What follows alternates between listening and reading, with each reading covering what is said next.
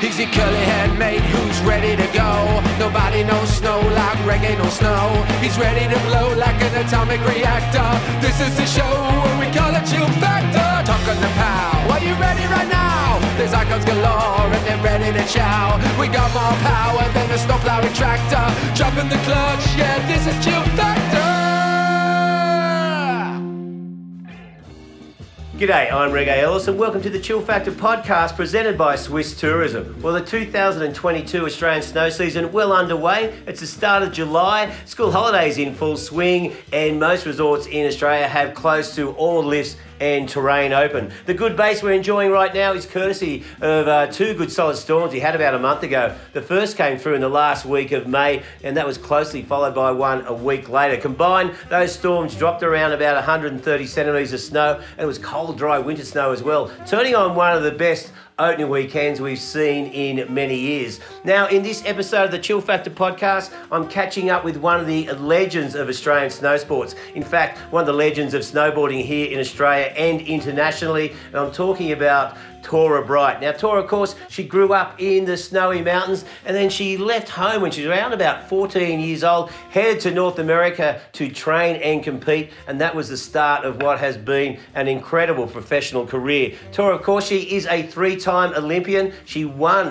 the halfpipe gold medal in Vancouver, and of course, she was silver in Sochi four years later. Since then, Torah has been focusing on filming and other projects. She's got a lot going on in her life. Not the least is her almost two year old son, Flo. Well, Torah's got a great story to tell, and we've got a lot to talk about, so let's drop in.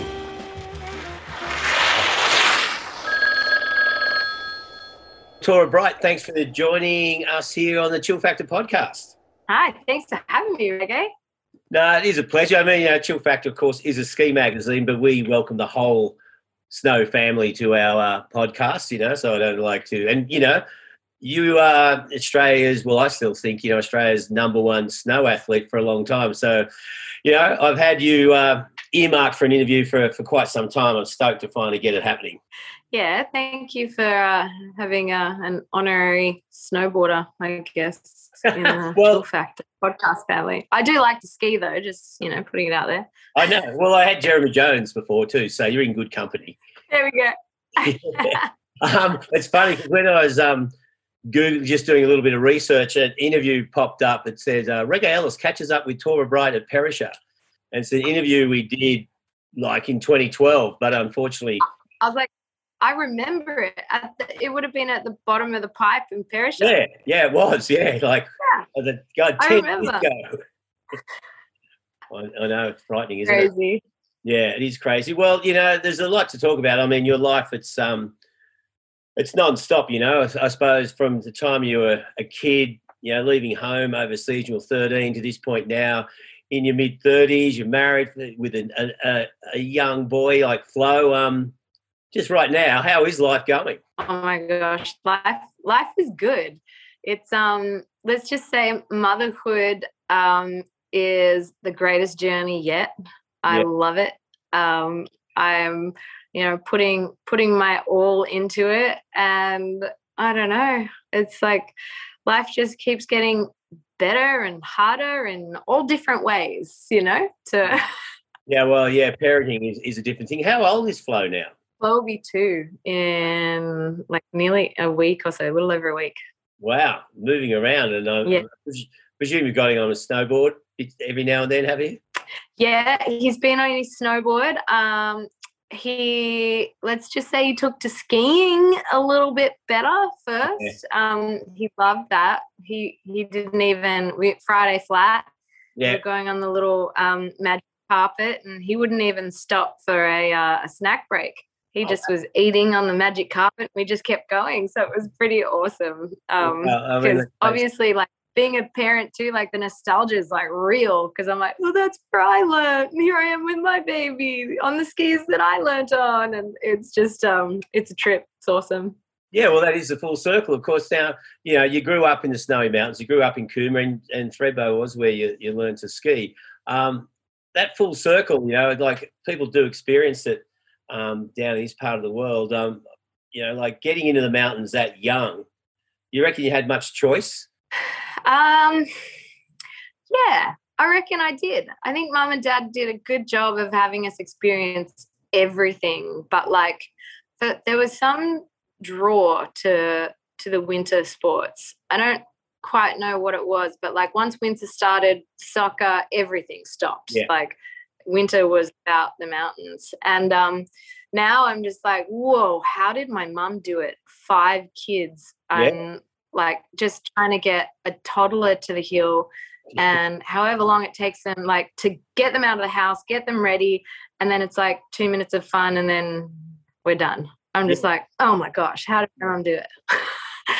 But but yeah i feel like it's just like um i don't know where, where i went to primary school a lot of the kids didn't even um ski or snowboard. So it wasn't like it was what everybody did in the region. It was um it was definitely uh, a special thing to be able to go and enjoy the mountains um, with my family. But yeah, it definitely got to a point where it was like there was no there was no sharing winter with any other sport. Yeah, yeah, fair enough. I mean, and well, you know, obviously, uh, you're a three, two-time Olympian. Um, your sister Rowena, she skied in the Olympics in, you know, ski racer in Salt Lake City. Your brother Ben, yeah, professional snowboarder and and you know, coach. Um, your parents are they core skiers or just recreational fun skiers? um, yeah, just recreationally, you know, fun skiers. Um, it was dad who. Uh, they're both from Sydney, but dad had family down in the Snow Mountains and worked on a property, and he learned to ski down there. And then when mum and he met, like dad shared the love with mum, and then Hey. you know, I don't know, just we all drink the same water. So I think that's very true. Well, um, you know, your career, you you know, obviously started skiing, you um, moved into snowboarding. What was the thing that hooked you with snowboarding and just kept you there? Um, so I remember the day that I tried snowboarding, and it was kind of funny because you know, being the the second youngest of five kids, you you know, and a lot of resources were going to my older sister Rowena at the Yeah. time, who was um, you know pushing with um, ski racing and had big goals, and uh, you know, I I wasn't really fussed. I didn't need much, and I remember the day I woke up and I was like, you know what, mom, don't worry about buying me a season pass. I'll just cross country ski. You know, I, I like it just as much. Don't worry. Yeah. And um, and later that day, my brother Ben had a friend who was uh, a part of the interschool snowboarding, and he broke his arm and couldn't be his teammate's partner. And back then, you know, it's like, well, now it's teams, and so he needed somebody to fill his spot so he could compete. And Ben asked mum if he could learn to snowboard and that was that was that. Mum was like yep sure. And then I begged to get a lesson.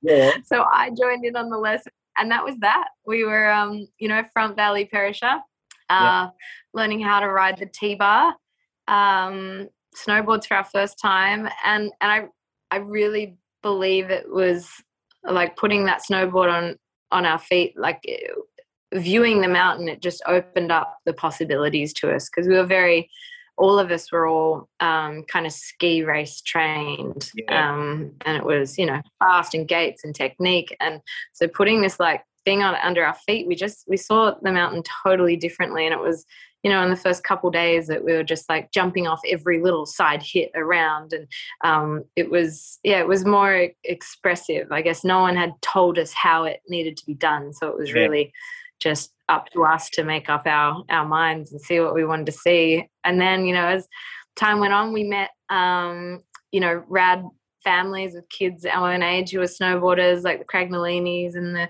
Allens and you know so many uh, and it was just the best time ever Yeah. so there was a lot of contributing factors to why um, snowboarding just stuck. Um, but I, I'd say still to this day for me, it's just that I don't know. You can keep recreating yourself whether you're on skis or a snowboard, and um, yeah, and it's just still that that creative um, kind of freedom, expanse of do and be whoever you want to be and do. Oh, 100%. There's that sort of expression. I think that's the, the pure fun aspect of it, what keeps people in it for so such a long time. You know, it's sort of Yeah, once you're hooked on the mountains, you're sort of, I'm looking up there now, it's like looks pretty good. You know, had a, had a few runs this morning. Yeah. Redbar. It's quite nice. You know. Yeah. Um. So. Yeah. And then you well, grab. And I think the community too. Yeah. The community is everything. You know, it's just so many like like-minded spirits that um you know kind of joy is their main main purpose in life. Yeah. And that's what I think being in snowboarding is. It's just we're out there finding joy. totally, totally. And like um, you know, that community, that fun with all those young kids are obviously somehow drifted into um competition. Um, do you Yeah. remember when you first started getting into that? I'm like trying to think. I I'm not so sure. I remember my first competition, but it was it was kind of always what we'd done, whether it was netball or soccer, or you know, we're always involved in the uh, the events, the competition aspect, um, and in skiing as well. So it was, you know, like interschools. It's like such a brilliant program um, to get people in at. So I think it was like interschools that would have been um, our first ones, and then it was just going in all the local competitions, and that's that's where it kind of that's where it, it started um, on the local basis. You know, back back then in I think it was late '90s, so like '90.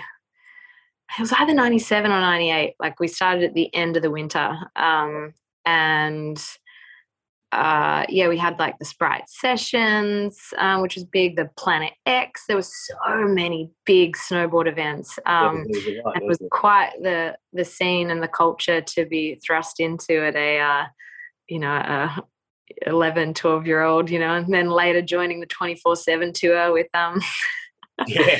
all the all the rad uh, you know legends now in surf and snow and skate Yeah, well, then that was full on. I mean, and like you were young, you talk about 11 or 12, but you were really young when you headed overseas. Like, were you 13 or 14 when you moved, like, just went to North America to yeah train and So- compete? I recently found a picture of me. It was the morning I was going to the airport, and it was, you know, taken at a friend's place in Sydney, outside of, you know, the family family Nissan Patrol, and um, I. It was the day before my 14th birthday, so I, I turned 14 while I was over there. Um, and and looking back, and now being a mom, I'm just kind of like, whoa, like Yeah. you're 12 years. Hey. Yeah. It is young, you know, like, and can like, how long were you away for that time? What were the circumstances? Were you with a team or? Yeah, so I was away for I think it was about three months in total. I did leave with my brother. Yeah. Um, Benny and I it was our our first aeroplane ride. Um, we at the time we had um, what was that Arnette and Burton and you know Rhythm who were supporting us and helping us um, as well, and so we had all the kit to get over there. Um, Mum had organised some friends for us to stay with in uh, we, we went to Big White okay. first. And so we met some, um, the O'Donnells um, housed us, Ben and I, in Big White. And we were there for, I don't know, maybe I was there for maybe three weeks or a month um, before I went to Whistler on, back then it was Chick Magazine. And there was a photo shoot I went on with um, Linda Whitaker, Katie Brower. Okay. who who else was there? Was it Mandy Woods? I, there was like there was a crew, Yeah. and I loved Whistler so much that I didn't want to go back to Big White. oh, right. So here I am, this 14 year old girl, figuring out how to stay in Whistler. And mum was down. Katie Brower actually found me some friends of hers in Whistler where I slept on their couch. Um, and I just lived snowboarding. Everything was about snowboarding. And so I just, every day I went up the mountains, rain, hail, or shine. I joined a local program. I, you know, was, was snowboarding with, um, I guess, you know, just the, the young Whistler riders like, you know, Mikey Rents was the main one back then, you know, that I can remember. And, and then um, after that, I, I, my time ran up on these friends' couch. Yeah, right. And um, yeah, I was sleeping next to their uh, pet lizard Oh, nice. and and so I wanted to stay. I didn't want to go back to Big White. So you know, um, I found another friend's couch to sleep on, but it was like a studio apartment, and and so here I was, like just sharing a bed with my other friend. Um, Yeah. And I, uh, yeah, it was just like the generosity and of so many people that just kept me um, safe and doing what I loved. Um, and so, you know, part of it we won, but you know, part of it was planned. Then my brother and I met up uh, to go to Europe, and we met. Um, we lived with Peter Bath for a couple weeks, where we were training with him in St. Moritz, Switzerland, and Yeah. then we went on to Junior Worlds. Right. So that was the main thing about that trip. I think we we were able to get to Junior Worlds and have that experience. So we went over a little earlier to to kind of train and feel things out. And I just did all the local contests, and then we ended up at Junior Worlds with like everyone our age, and we saw where we kind of fit into the scale of talent globally. yeah. Well, that's that's. I suppose that's a perfect time to do that. What discipline were you riding in? Uh, I did everything there. Yeah. I think half pipe, border cross. I don't think I did GS actually. Right. Yeah, Yeah. Well, like I mean, 14 years old, traveling like you know, kid from Cooma. I mean, I suppose it teaches you a fair bit of resilience. You sort of got to become aware and I don't know, yeah, grow up pretty Yeah. quickly in some ways. totally. And I think in a way, like when I asked mum, and, and in the past, she's just kind of like, yeah, you know, teach you correct principles and you govern yourself. And that's what I totally felt like it was. Like we had a good, um, I don't know, solid just upbringing where I just, I don't know, it, it didn't feel too hard, but also we weren't just left to fend for ourselves kind of thing. You know, there were people in place that that helped us and supported us and Yeah. Well- um yeah Well, I mean, it's been yeah, obviously well known, known documented. You um, yeah, come from a religious family. Um, how important was that, like the the Mormon faith during your, your time growing up and just steady Um, the ship, so to speak? yeah i mean you know every religion i think has good uh fundamentals Yeah, um there were definitely good things and bad things and um but you know at the core of it it's just good good values you know the the kind of family unit is is everything at the the core of of that religion um but you know later as as you become your own person you you take and leave what doesn't um kind of suit you and serve you Yeah. um so yeah i just think um we saw that as a well mum saw that as a good good foundation to kind of raise us in so yeah. yeah yeah. And when with that, you know, you ended up in Salt Lake City for a, a long time. Um, was that Yeah. the following year? And you sort of like you pretty well moved overseas, like when you're Yeah. 15 or something.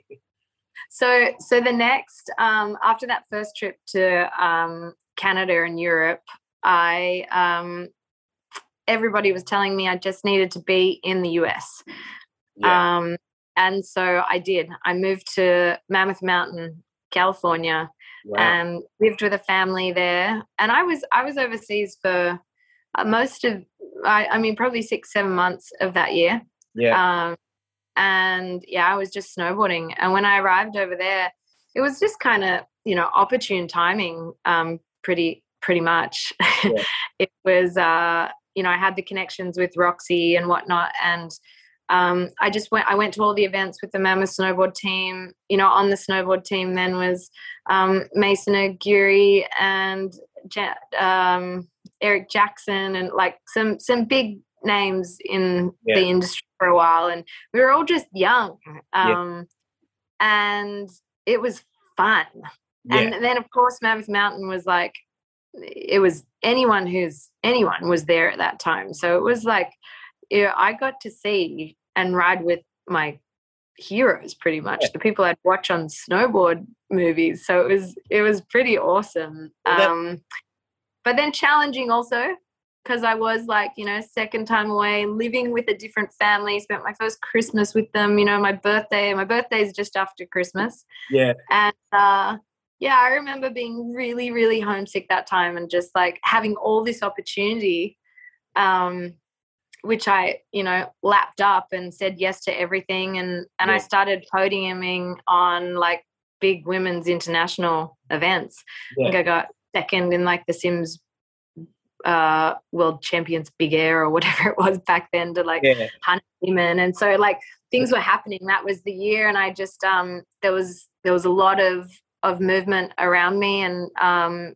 you know more contracts coming and whatnot and i was just kind of like whoa do i want this i think i might just want to go back to school you know Yeah. Well, what were you doing with school? funny to have that Yeah. experience yeah Oh, lucky in hindsight, lucky you didn't do that. You know? yeah Um, definitely But what were you doing with school at the time? You know, so, um, you know, I know it's hard to to dedicate yourself to a sport to get to the top and balance um, schoolwork at the same time when you're 15 years old. yeah so They don't want to do it.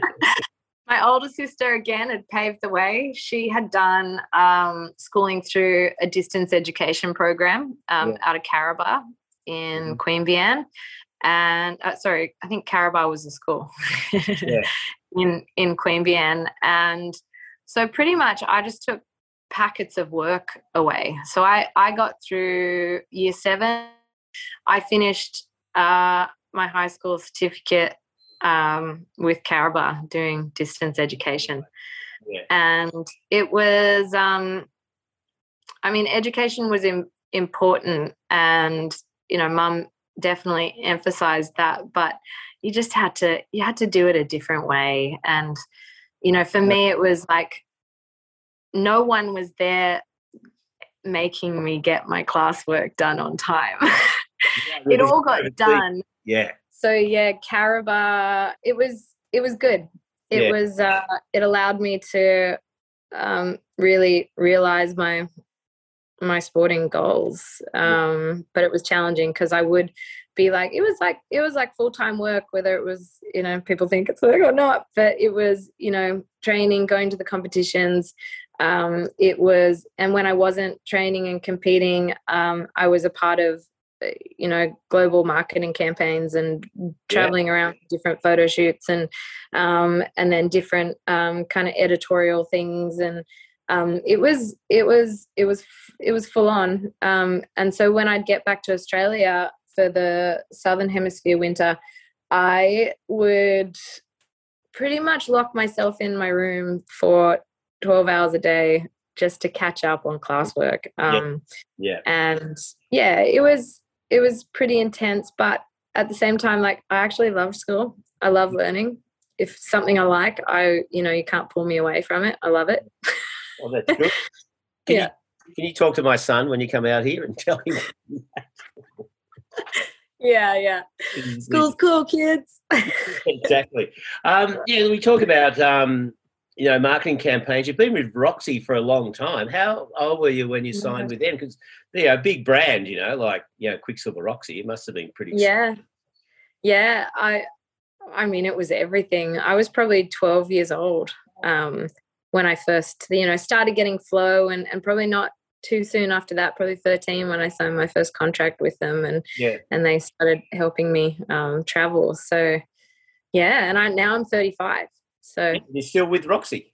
still with roxy yeah It's an unusually, you know, it's a long contract, you know, and it's good. You know, there's been well documented upheavals within the surf industry and the associated brands and snow industry, like Quiksilver, Billabong, all those sort of brands. And um, I know for a period there, you know, like there was a, a bit of a cull of the um, athlete program. Um, you're Yeah. still there. Steph Gilmore's still there. You know, they've got the two queens still happening, which is nice. Kelly Slater out the door. oh my gosh you have to you have to be grateful for you know what what you have and the legacy you've built i guess on that and the support of these brands because it hasn't been easy for them and it hasn't been easy for the athletes either you know there's not a lot that is is aired Yeah. um all these things but you know bankruptcies and um world pandemics and you know whatnot like it's it's definitely um yeah been been an interesting journey too but we've all all hung in there totally hung in. And I suppose in many ways, know, you talk about like back in the, the, the peak period of editorial area, magazines and movies.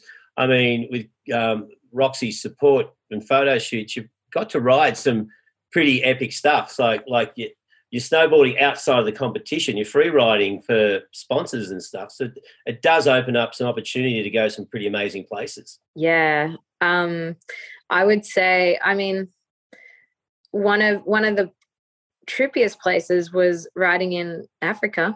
I was in Morocco. Yeah, the Atlas Mountains. Um, and where where else?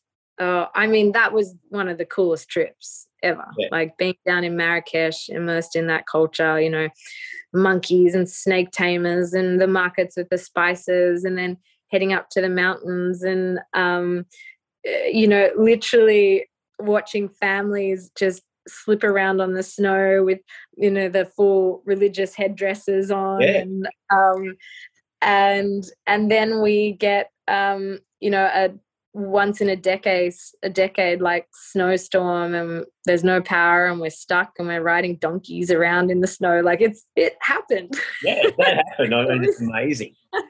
Totally yeah amazing. and then you know going to antarctica having the opportunity to go to antarctica with a, a film i filmed uh, i guess a while ago now. It feels like it should have just been a couple of years ago but that's the one with jeremy jones and sammy carlson. Sammy carlson yeah yeah, that seemed amazing. I haven't seen that yet because it was shot for IMAX, right? It was shot for IMAX, um, and we we were. Uh, it did premiere in Melbourne. Uh, when was that? In March. Yeah. And so the with with it being IMAX, um, it's a it's not like a normal blockbuster where it's in every theater for yeah. two minutes uh, for two weeks or so um, each individual theatre picks the movie up. So yeah, it's been, um, and then we we did have a a US premiere in Seattle, um, and then it was being released in LA right as the world closed down. So yeah, um, right. all theaters were closed. yeah, um, so, yeah, so now everything's getting back up and running. Um, yeah, it's it's it's being released um, globally now. So it's cool to be able to share it. But yeah, you have to go to IMAX to see it in yeah. time. I think it'll be it's pretty timeless, so it'll be cut into a you know a, a three part series yeah. or so because there's a, a lot of cool stuff, a lot of beautiful imagery and learnings along the way. Yeah, how was it uh, riding with Jeremy and um and Sammy? Like so cool. yeah, I mean, and like um, Sammy Sammy, I know from you know he competed in pipe, so we'd see each other around. Um, and he was totally my pick for the scare. I'm like, Sammy's awesome, you know, and getting just getting see how he works in like, like he he is like a video game. Yeah, yeah. In that country, he is like it blows my mind. He was picking out a line with these pillows, and I'm like, you're gonna get where and do what? Like it was. it was pretty cool.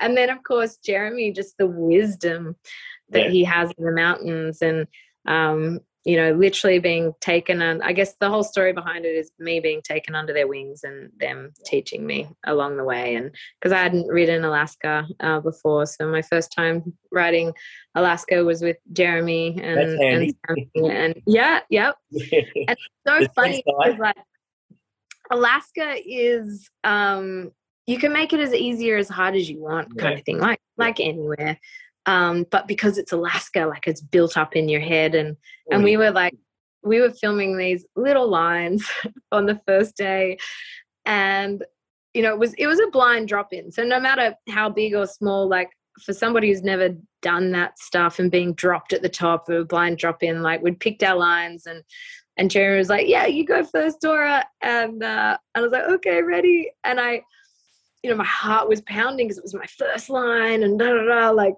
it was, I built it up a lot, you know, and uh, and as I'm like dropping over and cutting over a little bit to get to my entry point, I was like, oh, there it goes, yeah. and then I'm like dropping into Jeremy's line, uh-huh. literally my first you know, writing experience with this guy is I'm like literally cut his line. Yeah. Mind you, the turn the turn I did on the the little spine was one of my favorites. But um and then I'm at the bottom going, uh, Jeremy, I, I might have taken your line by accident.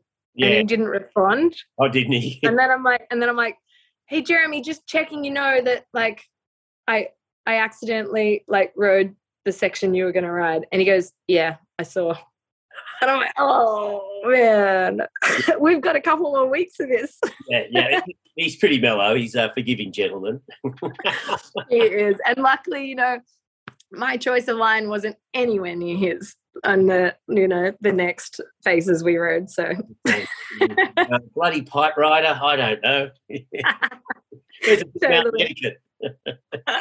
um, well how did um you know like all that back then as a kid and when with the roxy and you know event after event of course then you um you know, world championships, um, X Games medals, and then Olympics in Turin in Italy, um, where I think you ended up ended up fifth, which um, at the time in the snowboarding world, a lot of people couldn't understand why you didn't medal uh, in those first Olympics. Can you remember then? Were you disappointed with that, or just going? I do, and it's funny. I literally just saw um, an old friend yesterday who after those Olympics threw me a party and made me a medal with oh, truth oh, really? on it because they're like, you whether it was gold or not, you should have had a medal. But yeah. like it, so that's like fresh in my mind. They're reminding me about that.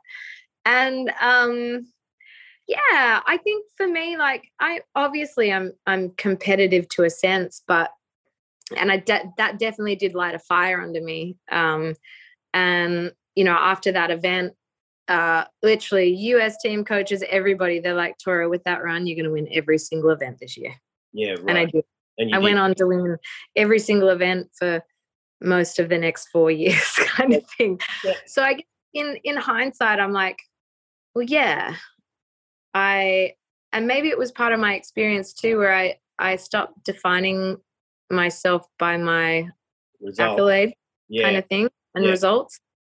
Um, because it's you can you can only put your best on the line um, yeah. on that day and and it's up to the judges you know and as we've watched over the last couple olympics um, skiing and snowboarding like we've just been watching going what are they thinking? Are you kidding me? And well you, you know, know, we're all we're all human. We all miss things. We all and it's just it's a subjective thing. And unfortunately yeah it would have been nice to have a third medal. Yeah, well, you could have done the Cooper Coles, you know, down there with your medal around your neck. Yeah, and even if it was bronze, then I would have had a tri- the trifecta. That'd have been amazing, you know. Right. Yeah, I mean, yeah, I mean, how old were you in that that Olympics, two thousand seven? Um, yeah. I I know I finished school, so I was I was probably about eighteen. Eighteen, yeah. yeah. Well, and then of course, um, you know, the gold medal uh, at the Vancouver Games. Um, I remember watching that. I was here in Thredbo. I was watching the bistro, and you'd crashed on your first run. And I was watching your second run, and uh, with Dino the snowmaker, and um, I was so nerve wracking watching it, which is pretty bizarre. You know, imagine how you. Yeah. Um, going into that games, um, can you remember the pressure of that second run? Like intense. You know, you're the flag bearer for the Australian team. You know, expectations were high because, as you said, you had an incredible run of success in the lead in the years leading into those Olympics and you were pretty well hot favorite. Yeah, yeah.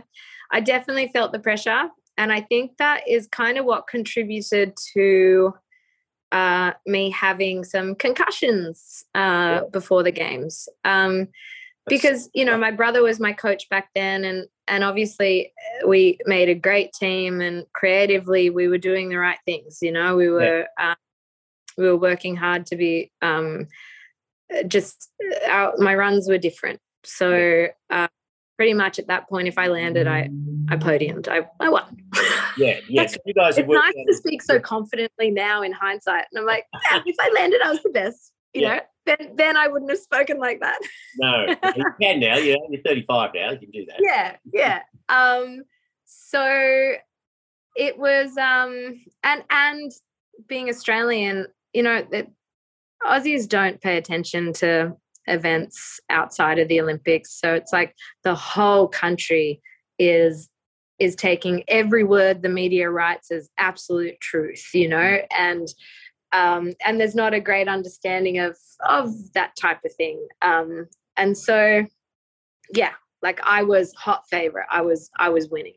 Yeah. And um, yeah, unfortunately, like you know, I wanted to leave no no stone unturned. I wanted to I wanted to to win too. So I was like, I had a double that I was working on, and my goal was to like put the double in that run. So if I did the double, there was like no way that I couldn't be on the podium, like in that top position. And you know, you just kind of have to let things go as as you dealt the cards. Because yeah. I, um, yeah, I, I hit my head in training and it wasn't so bad but i did knock myself out and it was the only time i'd knocked myself out um, and ever actually. I still haven't knocked myself out even though i've had um, a really big history of concussions and yeah. been totally debilitated. But um, so yeah i had i think i had uh, two two or three like in close range. Yeah. i think i had two two out of next games. I think i hit my head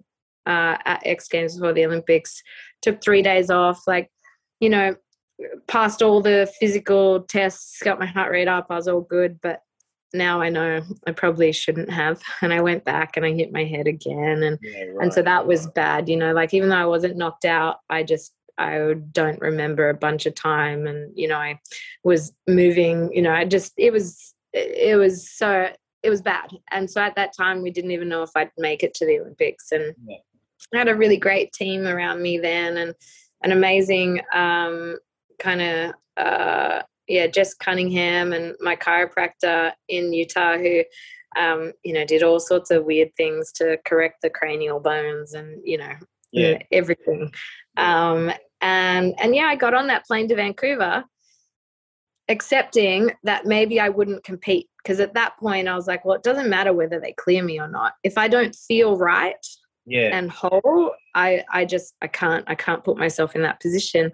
And so literally I'd go up to the pipe every day for training and just go, okay, yeah, I feel okay, you know. And so most of the training was just airing, making sure that like I felt solid. Yeah. And um, you know, being asked to carry the flag too was, I think it was part of like um, part of giving me everything I needed to just like I don't know, just just be there in that moment and just ride, do what I know, do what was muscle memory because um, being asked to carry the flag, like it was a huge honor to me. And I don't think I had ever even thought about what that meant or, yeah. but it's kind of like what I needed to feel like, you know, the AOC believed in me, you yeah, know? Yeah, yeah well, that's right. That so, some punter. yeah, yeah. So that was like, that was huge. And it's pretty funny because I remember being, um, you know, there's lots of rules, and I might have broken a few rules when I got to the village. And I got called into um, the chef de mission's office, and I was like, "Oh, I'm in trouble! Dang it!" And he was just like, "Hey, we would like you to carry the flag," and I was like, "Oh, okay, yes, please." So you're going to get reprimanded, and you get the yeah, big honor you can as an athlete. They didn't know, yeah.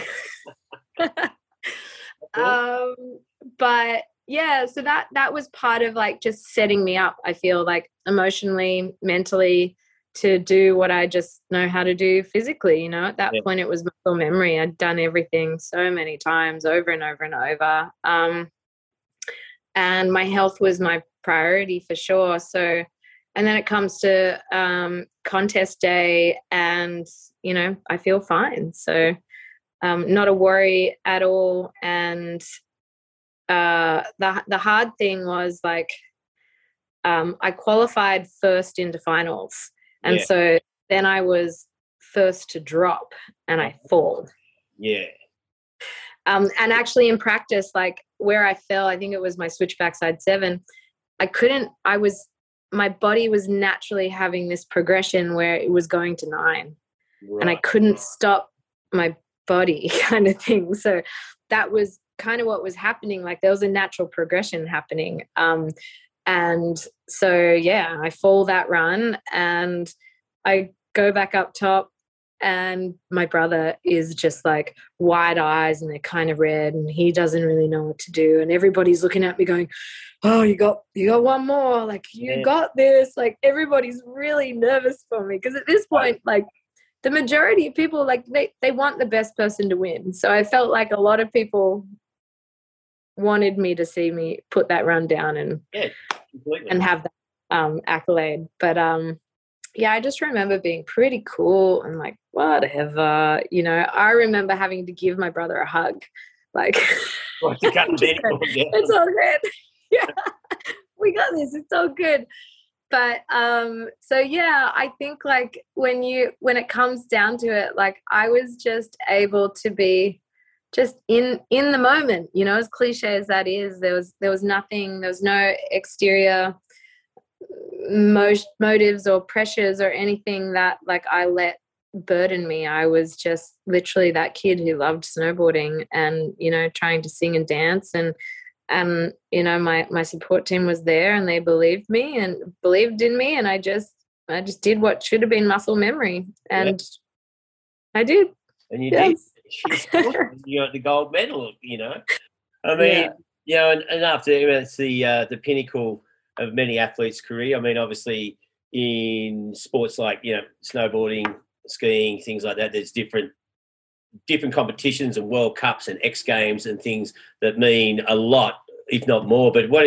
How do you rate the um, gold medal in your you know in your trophy cabinet? You know. Oh my gosh, it's um it's funny because I actually at my home, like I've, I've given my medals to the ski museum in Thredbo so that yeah. like people can actually get joy from seeing a real Olympic medal. Cause yeah. I'm like, oh, stuck in my sock drawer.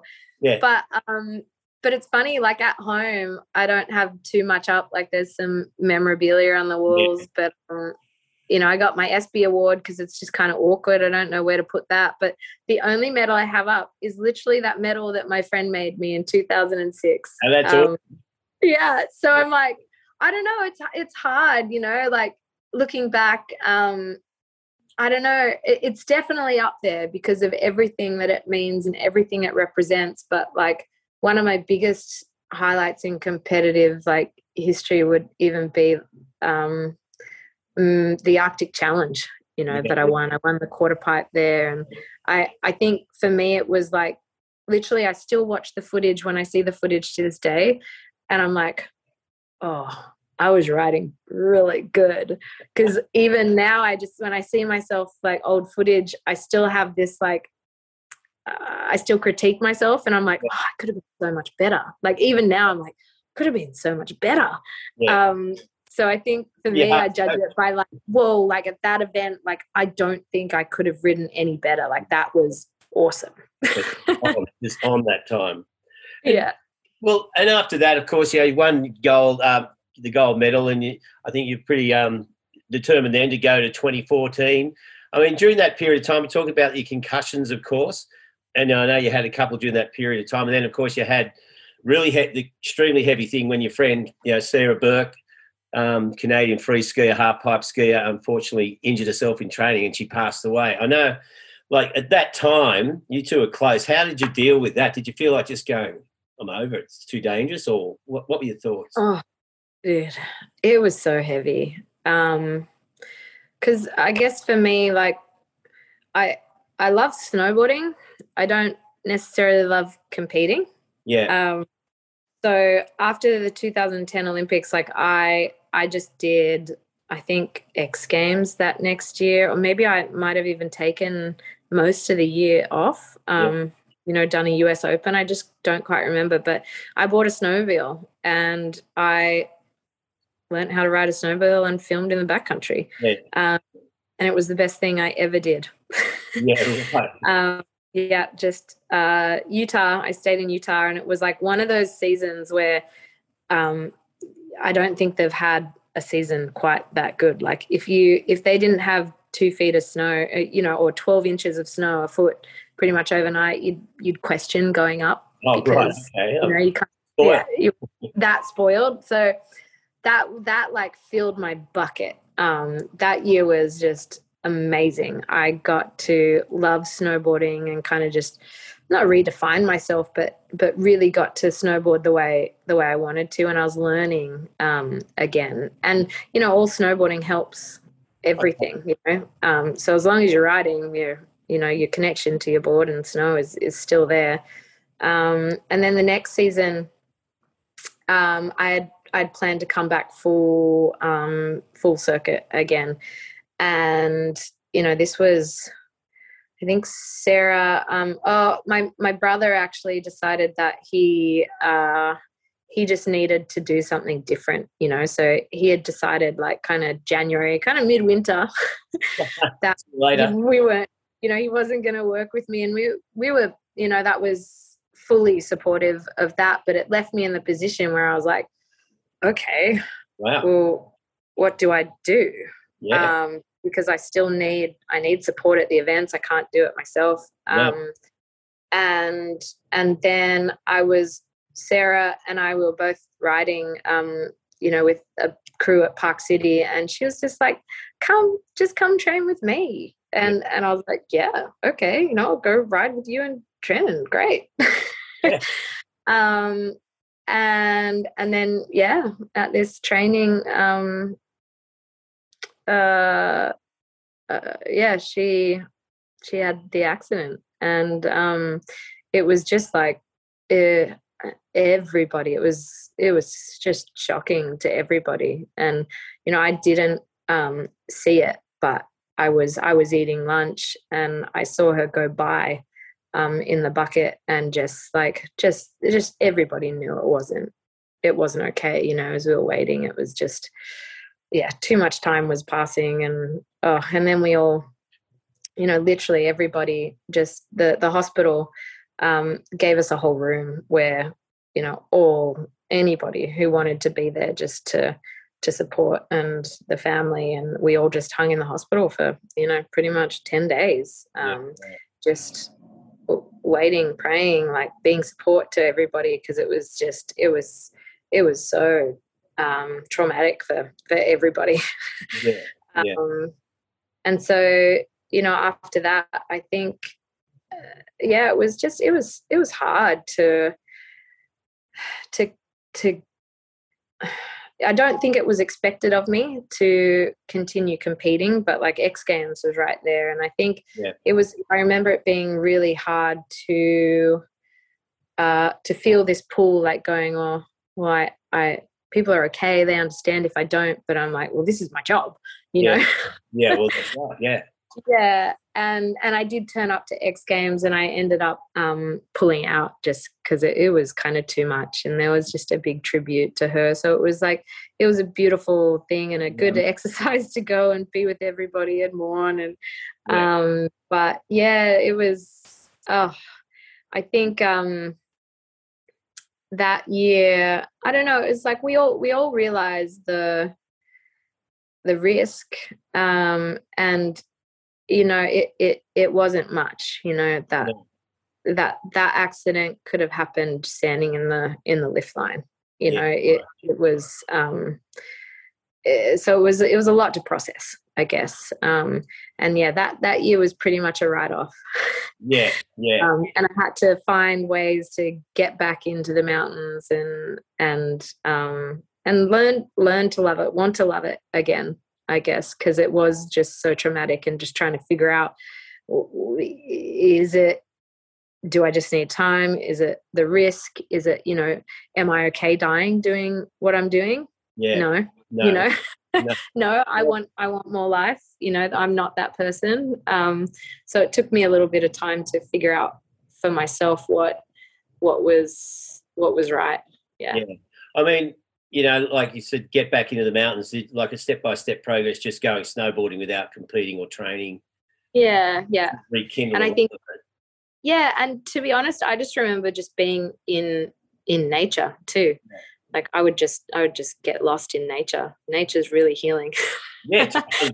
yeah 100%. yeah with no no ski lifts no nothing um and and yeah and and then you know 2013 came along and i um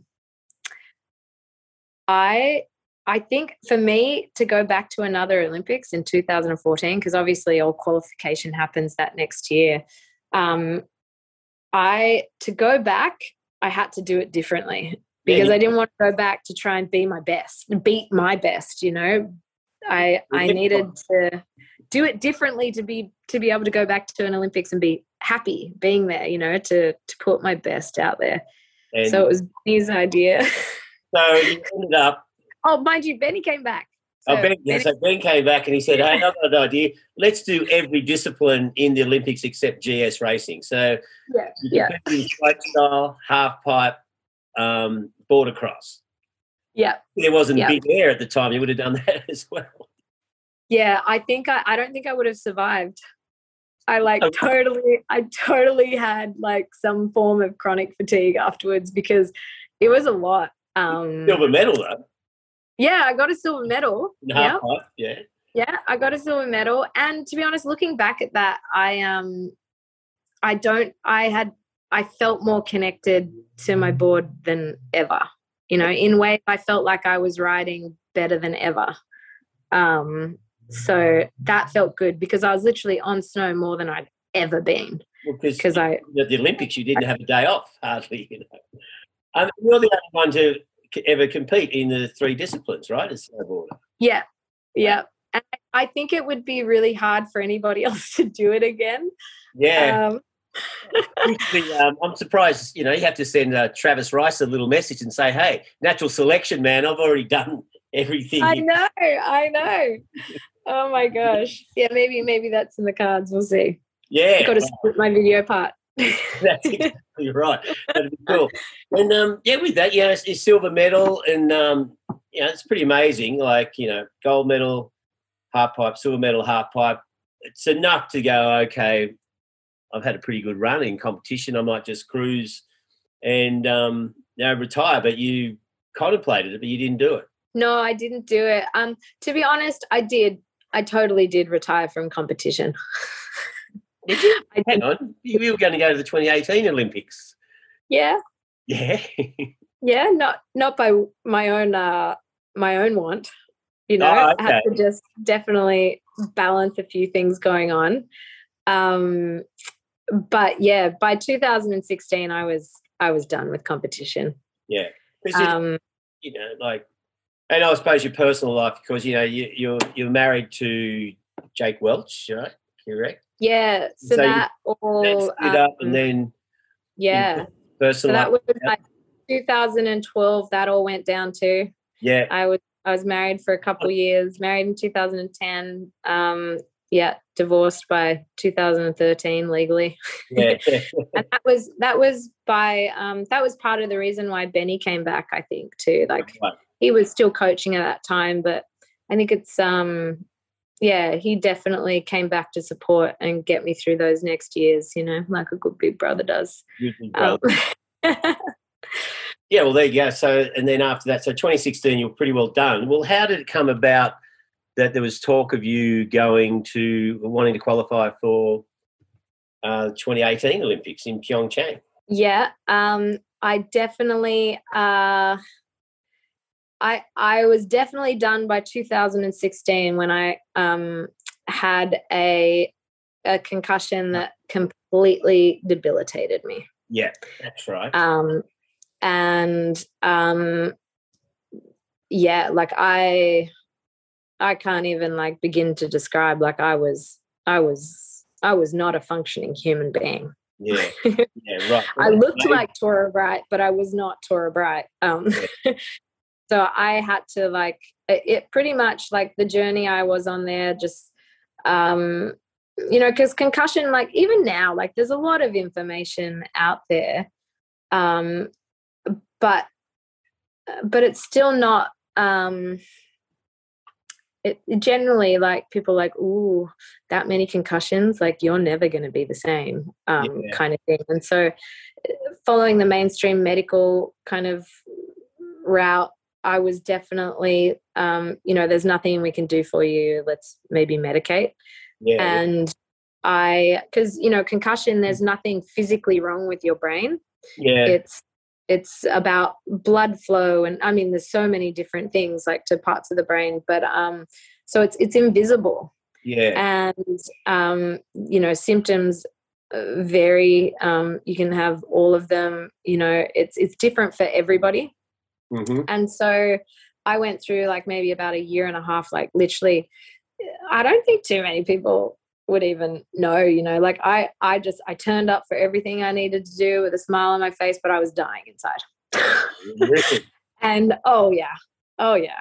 Um and it was like you know it was like concussion. It was total like cellular like burnout like it was nervous system was was down. Like i was a fragile human. Um and and so sorry? And how did you emerge? Yeah i um pretty much i don't take no for an answer. Yeah. And i don't take kindly to someone telling me the only thing you can do is medicate because yeah, right. well, medicate isn't going to fix anything. No, and so no. um I just I I pretty much had it was like a full time job um, finding answers and um, trial and error kind of thing. You know, I got myself to and and just like speaking to other people a lot too, um, sharing in experiences because there um, there was a a body worker in he was a cranial osteopath um, in Vancouver where I just got on the plane um, and you know I spent a week with him and after that I was like it's like I it's like everything um, you know it wasn't the one thing that fixed it I I would say there's probably about you know 20 things I did you know it's, it was multifaceted but like um, he kind of got me back to to like being able to live and see like colors in a yeah. way wow. you know it was like um and then and then I found a a doctor who coached me like he he actually understood what was happening to the body like right, um yeah. and so he he coached me through nutritional kind of things to heavy metal detoxes because you know I had MRI um, contrast fluid um, that I I had a reaction to and I, I really regressed after this MRI and you know they say the the heavy metal in the gad, the gadolinium in that MRI contrast fluid, um, you know, you urinate it out in 24 hours. It's not the case. I had a heavy metal test a year later, and it was still in my body. You know, so it was like on every level because it's like it gets stored in the brain, and so I was like detoxing and chelating heavy metals and um, you know to uh, di- different things, you know, and it was like it was life changing. Um, just every step of the way, I just got better and better and better. But it was like it took over my life. It was like it was it was a full time job um, to do it, and it was probably like you know probably uh, seven, eight months after finding, like, after getting all these body works. And I mean, I took myself to concussion boot camps where I had functional MRIs um, before and after and in between i did um, like occupational therapies to push parts of blood to parts of the brain that weren't functioning and blah blah blah. And like everything i did um, helped me get um, you know kind of normal life back. Yeah. Um, and then this guy was kind of like the that like i was better than i'd been in seven years. Like i was thriving. Yeah. um and yeah so that that that i feel is like i put more in it you know just as much if not more energy into that to like get my health back and get my life back um, just yeah. like i did with my my whole career. Like it was it was everything so. Yeah it sounds like just so full on. I remember at the time how uh, extreme it was but like you said people weren't aware that it was it was more oh wow Torah's had another concussion a bit uh, that's yeah. I, I think it's like with with concussion too it's like it it is so invisible that you almost think you're going crazy because yeah. you're like, huh? Like, mm. do I want to be like this? Am I making myself be like this? You yeah. know, because you know, in a way, the medical profession like gaslights you too. Like, it's it's so misunderstood. Yeah. Um, and you're like, oh, you're just making it up. You know. yeah, and um, well, coming back from that, you know, when you felt like you were back, um, you, yeah. You, you, your competitive drive. I mean, understandably, like you know, after 15 years of top level elite competition, I can totally understand why your motivation wasn't there to go to Pyeongchang. And but did you do any events? You're toying with a couple of events leading into it that that season. Yeah, I just had to tick some boxes. Yeah, right. Okay. yeah. Um, at that point, like I was, um, I'd committed to film projects, and yeah. you know, life life as a professional snowboarder was still going. Um, And, and you can without you don't have to just like uh, especially after your achievements. You just not like you just have to go and oh, I better go to the Olympics yet again. You know, I've already been there, done that. You know, like no, but I mean the uh, the um as you said, film projects, um, shooting, you know, and just just the general you know things like Yeah. um, uh, just you know community. You know, uh, maintaining your contact with the younger crew. Yeah. I feel like you do with the um the the mini shred here in Thredbo. You know, things like that. Um, I can see why that might be more attractive. Well, and I think, you know, for me, I was, I definitely like, I found it really hard to, if I'm going to do something, I'm going to give it 100%. So, like, yes, I could have gone to another Olympics, but I, you know, my heart wasn't there. I Yeah. didn't, I, I, I couldn't go and be my best. Um, so yeah, it was, it was definitely just, okay, let's let's leave this now And and move on. just keep pushing on go Yeah, and like, go life, do the things you've dreamt of doing like um you know and luckily i was at that position in my career where where i could could guide it and i did have opportunity to to do other things. And um and it was kind of rad too because you know the bank slalom the baker bake slalom it's you know an infamous event um, Yeah. in snowboard and my whole life i'd wanted to go and do it. So finally i got to go and do the baker bake slalom. Yeah. i've got a you know bronze duct tape now. And so you know there were just things where it was just nice to be able to be a part of the snowboard community in a different way too because it's just always been preoccupied and yeah i think like a lot of people don't understand too that like once you're done competing it doesn't mean you get retired there's No, lot, you, no, no, there are still so many other facets so yeah. it was nice to be able to put on that that hat a little bit more Yeah, and like um, I suppose now, like we, we mentioned before about the the mini shred. Um, dare I say it? You know, you're an elder statesperson of the snowboard Australian snowboarding world now, and you know, inspiring younger kids. I mean, you know, like when you came through, there probably weren't that many opportunities, I suppose, for women in in you know uh, snow sports. Uh, do you feel like you had to break the ceiling a little bit? Like who who did you look up to when you were a grommet? You know. I feel like I've been, um, you know, I definitely came into the snowboard industry in the like the the golden years. Yeah. Because, you know, every event I remember entering for the majority of the time, like it- it's been equal prize money. Um, you know, the fight was already fought before me, kind of thing. So it was like, it was it was the greatest time ever. That's interesting because it's only happened in pro surfing, for example, I think two years ago, three years ago. So it's interesting that snowboarding had it 15 years ago. Yeah, and um, you know, like even on the ski side, like Sarah Burke Yeah. was literally for equal pay. She fought so- really strongly, of course. Yes. Yeah, yeah. So you know, and may, maybe I'm, but for the when I was at the top of my career, it was equal pay. So Yeah. that's what I remember. Um, uh, whether it was that way, and and you know, I know it's not that way in um, even the entry level events. Yeah. you know so but but for the professional um competitive women's side like it was the circuits i was on was was equal um so uh yeah and like growing up i think i was um i never spent much time thinking about what a woman couldn't do or could Yeah. do or was allowed to do or not do you know um and i you know my brother ben wasn't that way either. The You the guys got- around it wasn't that way either you Yeah. know?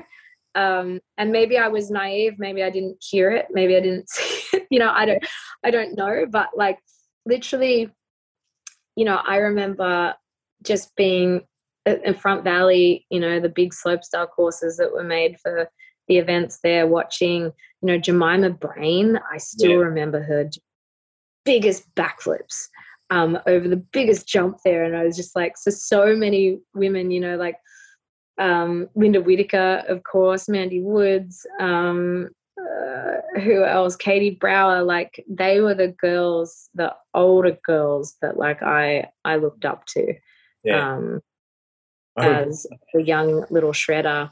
Um, you know, and then you know Holly Crawford, she's a little Yeah. older than me, and she was on the national team, and you know, I just remember like, ooh. So it's like it's every and and even to this day, like I'm I'm a fan of the girls I competed I competed against. Yeah. You know, I don't I just like everybody um has inspired me at one point, whether competitor or or legend. Yeah, well, that- that's, yeah. there's a lot of them. I mean, and then now, like um, uh, the Torah Bright mini shred, what's it, the 9th of July, is it? Ninth of July this year, yeah. Yeah, so that always has a mass of kids always go up there and it's it's yeah. pretty fun. Like, it's pretty awesome how many grommets you get. It's pretty chaotic. It's awesome. I know. But um, so you're looking forward to that again. So that'll be um, Yeah, I am. It's um it's so nice to be a part of like just this, you know, fun grassroots event. Um cuz I think for me, you know, I've been a part of the professional snowboard circuits for so long, but um I do care about the generation coming up and, and you know whether you're a professional snowboarder or skier or whether it's just you have a rad time on the weekends like it's it's just about having joy making new friends um you know setting goals and accomplishing them. So it's like just it's it's the most beautiful thing. Like i still remember this girl from one of the first mini shreds where she was terrified to hit one of the little jumps. Yeah, and then by the end of the day she's like tori tori look look. And it's just that like Yeah. even if i don't know just to realize that like they can overcome fears and and learn new things and reach goals. And you know of course like you know your kids are absolute legends coming and helping out on the day with all the kids. And um they love it, you know. yeah and and i still like i just for me it's it's such a exhausting day. But it's like it's um it's the greatest like i would i would do it for a week straight it's just so they cute them that they might, might yeah yeah someone in marketing go, oh, that's a good idea. Let's do that. yeah a week straight let's do it Yeah. Well, um yeah being able to just put on this event and just see so many stoked little kids come and you Yeah. know hang and and meet meet all like local legends and yeah, you got all you the- know people who in their own sports are just on top as well Yeah, um so it's it's awesome yeah all the all the uh, snow big names and Olympians.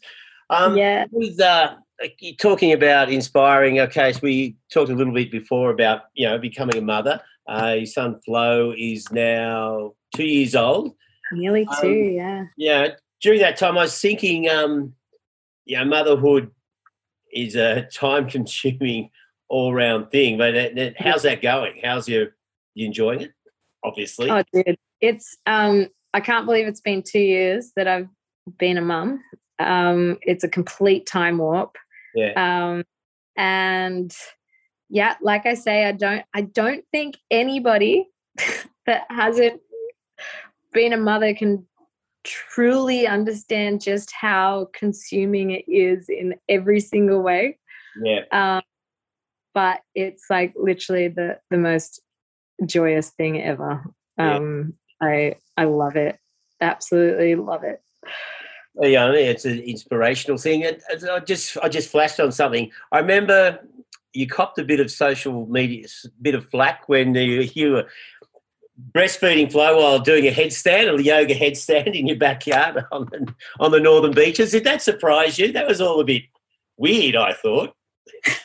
oh you know i have to admit like putting yourself upside down in a headstand you know it's, it's a bit odd if that's the way you think people actually breastfeed No, I wasn't saying. No, I mean the reaction was weird. I know why you. You know, I wasn't surprised you were doing that by any stretch of the imagination.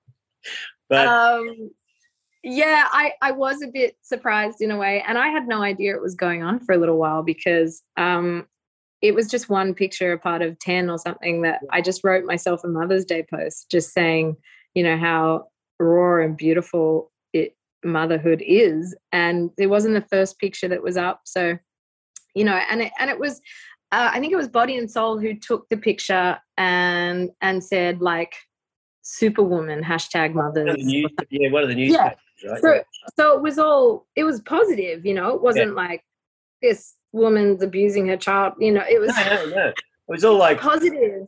Yeah, but then, other but mothers. then yeah, but then it it um uh it was funny because I was at the park with a friend and she's like, "Oh, are you doing okay, Torah?" And I was like, "Oh, what do you mean?" And she's like, "Oh, you don't know?" and I was like, "No, I don't, I don't know." Um, and she showed me the post, and it was just like I was just reading these comments, and it was all just, uh, you know, it was it was just people making their own story up about it, like Yeah.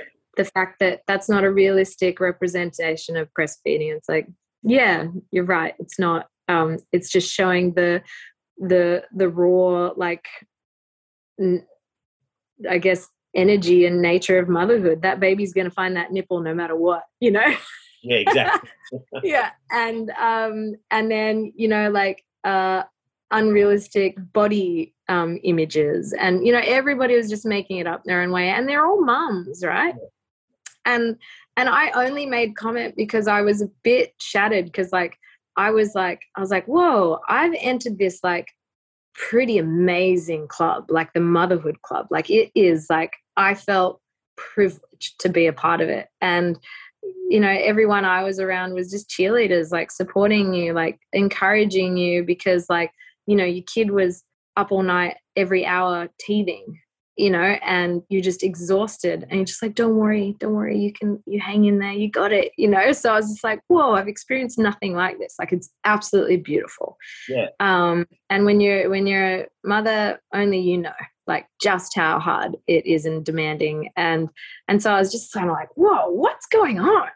Like these are all mothers like and and then i just decided that i was going to call it out. Yeah, which you did. And that's when it blew up. Yeah. And um, and in hindsight, I'm like, you know, it definitely wasted a week of my life. You know, thinking that I even had to address it was just like, you know, and Yeah. the talk shows that were reaching out and wanted me to like comment, like it was, it was all over the UK, Australia, the US. Like I did actually do TMZ, and I did do um, the Australian morning show, and I felt stupid even doing it because I'm like, I'm not trying to justify any of this. Like I'm. Uh, anyway, it it ended up turning into a a fun thing, and the majority of people were um, just kind of like, "Oh, that's rad, whatever." yeah, Um, exactly. I think that was so- the consensus with the majority. and and I'm just like, yeah, it's not your flavor. Fine, move on. you Move on. know. Yeah. Yeah. so, yeah. I uh, yeah. In hindsight, whatever. It's done now. It's Yeah, a beautiful no, Don't picture. to worry about it. Okay, Yeah, so I reckon still today, if I put in myself into a headstand, that that little kid would would find the nipple. well, yeah, it's nature. He's on the move. yeah, yeah, loves boobies.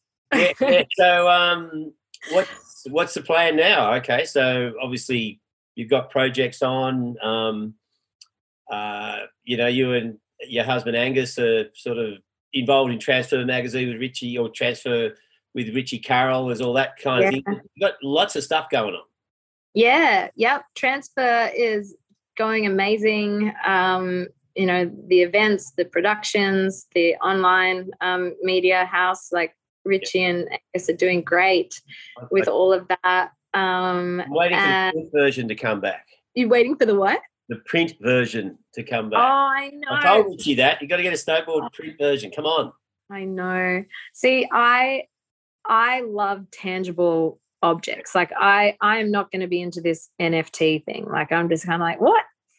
So you have this digital thing that you just hide away in a wallet and don't enjoy it? Like I yes, I love books and I love magazines and so yeah, maybe maybe we need to do a uh I don't know, That can be done.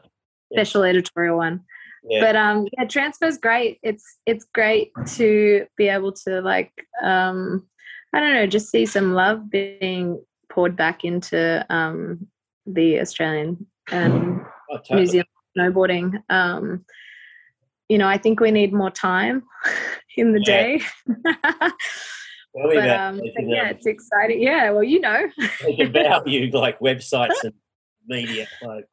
But, yeah. um, it's good. but Okay. yeah and i'm i'm still um doing i'm still like working with roxy and and Thredbo and um we're spending a bit of time in the us right now um which is fun so we're just like you know drumming up some some some ideas drumming up some and- deals in LA.